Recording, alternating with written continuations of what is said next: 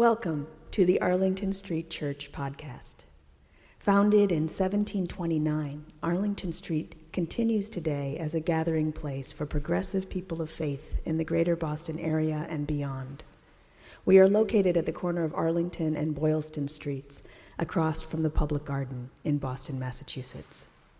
Please visit ascboston.org for more information about this historic Unitarian Universalist congregation. Arlington Street Church, gathered in love and service for justice and peace.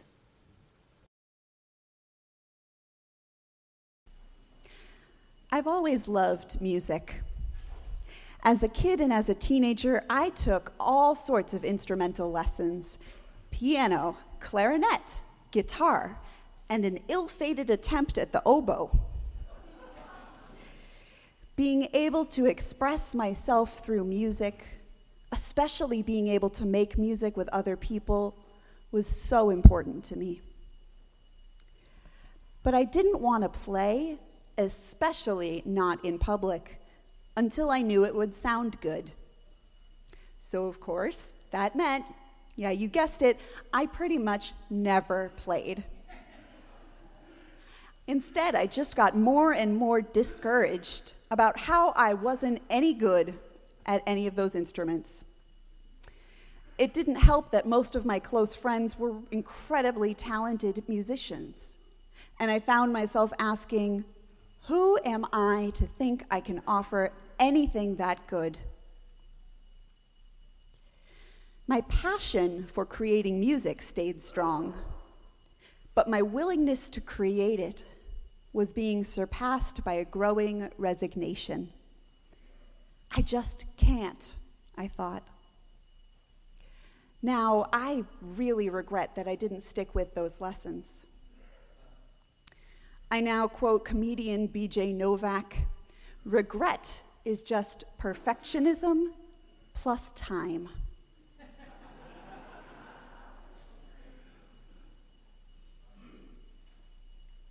I asked some of my ministerial colleagues about whether they'd experienced this phenomenon, and Reverend Amy Zucker Morgenstern wrote, Shall I just fax you a couple dozen pages from my diary?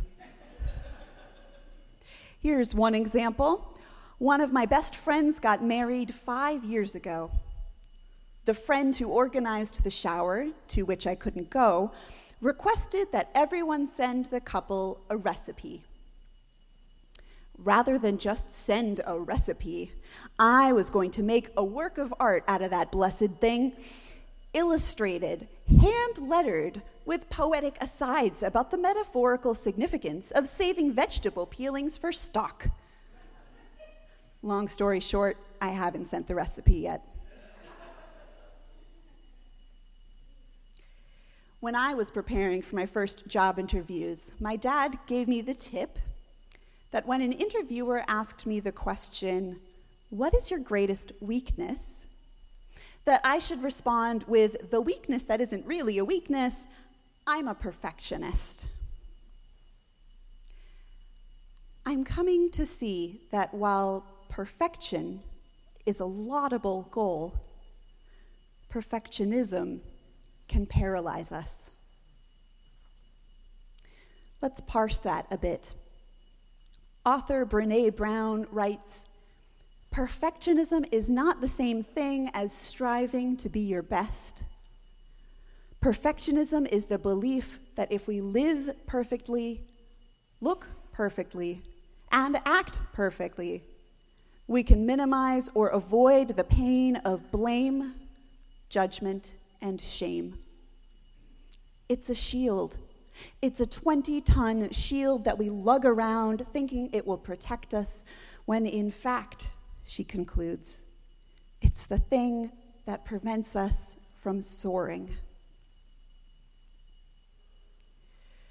A great way to practice setting down that shield of perfectionism, the paralysis of not trying something until you know it'll come out just right, is to sing in a choir. My high school choir director, Mrs. Santerre, changed my whole approach to music when she told us, Sing your mistakes loudly. We need to be able to hear them in order to fix them. She didn't say if you make a mistake. When learning a piece, it's nearly guaranteed that we will. What she said was, let's hear them and let's grow because of them.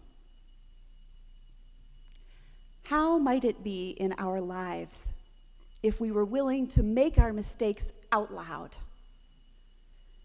How might it be if we were willing to let people see us grow because of them? Allow me to preach to the choir for a moment. Hi, guys. We get the blessing of getting to practice this week after week. We work our tails off in rehearsal, we practice, we do our best, and then Sunday comes. Whether we think we're ready or not, Sunday comes, and it's time to sing what we've got. We could live week to week in perpetual terror of making our mistakes and having them heard by the congregation, of missing an entrance, of flubbing up a tricky section. That sounds really miserable. It also sounds like a quick path to burning out. Instead, week after week, we get to practice finding joy and satisfaction in offering whatever it is we have to offer, which is an opportunity I now extend to you all. My dear friend Lindsay Scott taught me this great adaptation of part of Leonard Cohen's song Anthem, which Mark, David, and Julie will play in a little bit. It's a call and response song, and yep, we're going to sing in the middle of a sermon. So I'll sing a line, and you sing it back to me. Don't worry, the choir will help you out, and this is a perfection free zone. Okay? Yeah. All right, so it goes like this Forget your perfect offering. Forget your perfect offering. Just sing the song that you can sing. Just sing the song that you can sing. There is a crack in everything. There is a crack in everything. That's how the light. That's how, that's how the light gets in. That's how, that's how the light gets in. Forget your perfect offering. Get your perfect offering. Just sing the song that you can sing. Sing the song that you can sing. There is a crack in everything. There is a crack in everything. That's how the light. That's how, that's how the light gets in. That's how, that's how the light gets in. Ooh, you sound good. we can go home now. yeah, we got to have lunch. The 18th century French philosopher Voltaire wrote that perfect is the enemy of the good. I might put it this way don't let the perfect get in the way of the good. I first heard this teaching from an amazing community organizer named Meir Lakein. I was a new fellow with the Jewish Organizing Initiative, a one year community organizer training. It was our first week together, and we were getting an intensive primer on community organizing. Meir led us through these sessions which broke open our hearts, inviting us to really see and to be angry about the injustices in our world. I remember feeling like a fire had been set in our hearts to gather people together to bring about a better world. And then I felt so overwhelmed by the scope of how broken our world was, by how much work there was to do. I heard my group mates dreaming big, envisioning huge actions that would produce huge society altering wins. just as the energy in the room was getting almost unbearably intense. Meir paused and said, One of the most important things in justice work is to not let the perfect get in the way of the good. Hang on to those dreams of the world as it could be and keep working until you get there. But don't let it paralyze you or keep you from seeing the value in the smaller wins. Justice work is done one small step at a time, and you need to celebrate each step in the right direction. Otherwise, he concluded, what's the point?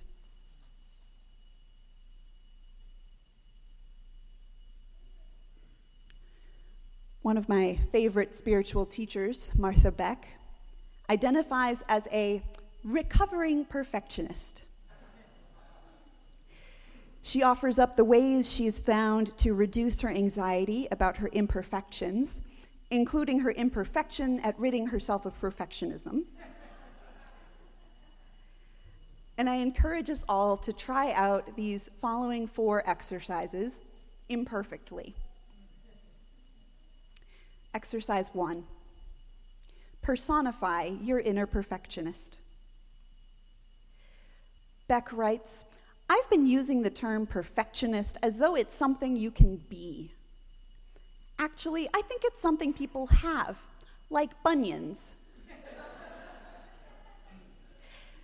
Separating your innate personality from your perfectionism frees you to confront it rather than get lost in it.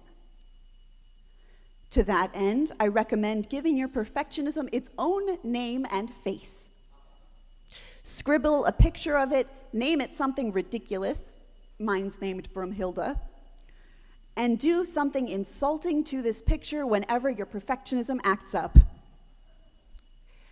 By just externalizing and rejecting your inner critic, you rob it of its power. Exercise two embrace creative hopelessness. Your perfectionism will tell you that it is your ticket to perfection, your one chance at a flawed, flawless existence. This may be true for you. If your brand of perfectionism has created a life free of mistakes or shortcomings, by all means, carry on. But if you're anything like me, perfectionism usually paralyzes you before you begin, stiffens you until you screw up, and sends shame howling through your consciousness, even if you do well. It's time, she says, to wake up and smell this dark roasted little truth. Perfectionism never delivers on its promise of perfection. It does not work. Some psychologists use the phrase creative hopelessness to describe that moment when we realize that our psychological strategies are useless or counterproductive. Giving up the delusional hope that we can or must be flawless allows us to seek happiness in the only place it can be found our real, messy, imperfect experience.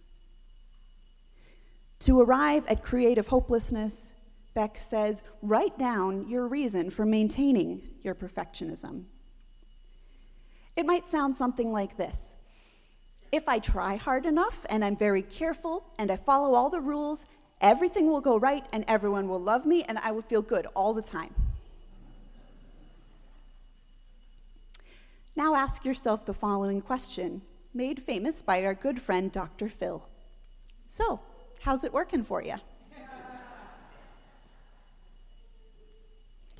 Beck writes The most common response I get when I ask this question, whether I'm addressing myself or a client, is laughter. Releasing our doomed, anxious hope for perfection opens us to the joy available in our actual lives. Exercise three do something really badly. Gradual, safe exposure to whatever makes us anxious is often the most powerful way of eliminating anxiety. In order to not be cowed by imperfection, you must not only accept the imperfect, but seek it. Beck writes I never sit down to write an excellent first draft or even a good one. Following Anne Lamott's writing advice, I give every first draft the same working title in big capital letters Terrible, horrible, no good, very bad first draft. My goal is always to create something readers wouldn't even want to scrape off the bottom of their shoes. Adopting this objective gives me permission to do the lousy job I'm sure to do on any initial attempt. It gets me through the excruciating process of going from nothing to something. No matter how odious it may be, turning it into something better is usually less work. And you may even turn it into something good. The first step toward achieving excellence is imperfection. So try this. Choose something you've always wanted to do paint, jog, whatever. Now set out to do this thing really badly. Your inner perfectionist may erupt in violent protest. Thank her for sharing. Then, then reward yourself for daring to do a terrible job. An even better option is the buddy system. Commit with a friend that you'll both do something really terribly, then praise each other for following through. If we have the guts to do this, we'll find that, contrary to conventional wisdom, people love us when we're openly imperfect. And finally, exercise four just keep showing up. Beck writes 90% of staying in shape, says one of my professional athlete clients, is getting to the gym. I've heard high achieving people say the same thing about pretty much every human endeavor. Successful musicians just show up day after day to practice their instruments. Successful business people show up for their customers. Successful writers show up at the blank page. Ask any of them, and they'll tell you that most days they come nowhere near to perfection. What makes them winners is not instant excellence, but the sheer dumb repetition of showing up. The same is true of the even more significant task of sustaining human relationships. Consider the people who have most blessed your life. Are they the folks who you remember as perfect, or those who were simply, consistently there for you. You don't have to be perfect for your friends, your children, or your beloved. You just have to show up. Beck concludes long experience as a profoundly flawed person has taught me this unexpected truth that welcoming imperfection is the way to accomplish what perfectionism promises but never delivers. It gives us our best performance and genuine acceptance in the family of human, and by that I mean imperfect, beings. Here and now, this is my wish for us. When we catch ourselves asking, Who am I to offer the world my imperfect offering? Ask instead, Who am I not to? The world needs our messy, imperfect gifts. And to remind us, let's sing it one more time. Forget your perfect offering. Forget your perfect offering. Just sing the song that you can sing.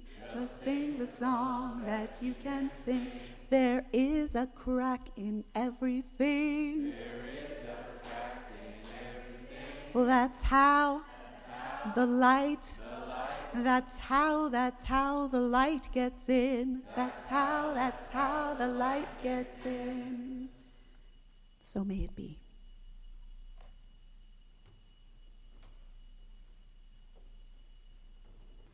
Thank you for listening to this week's podcast.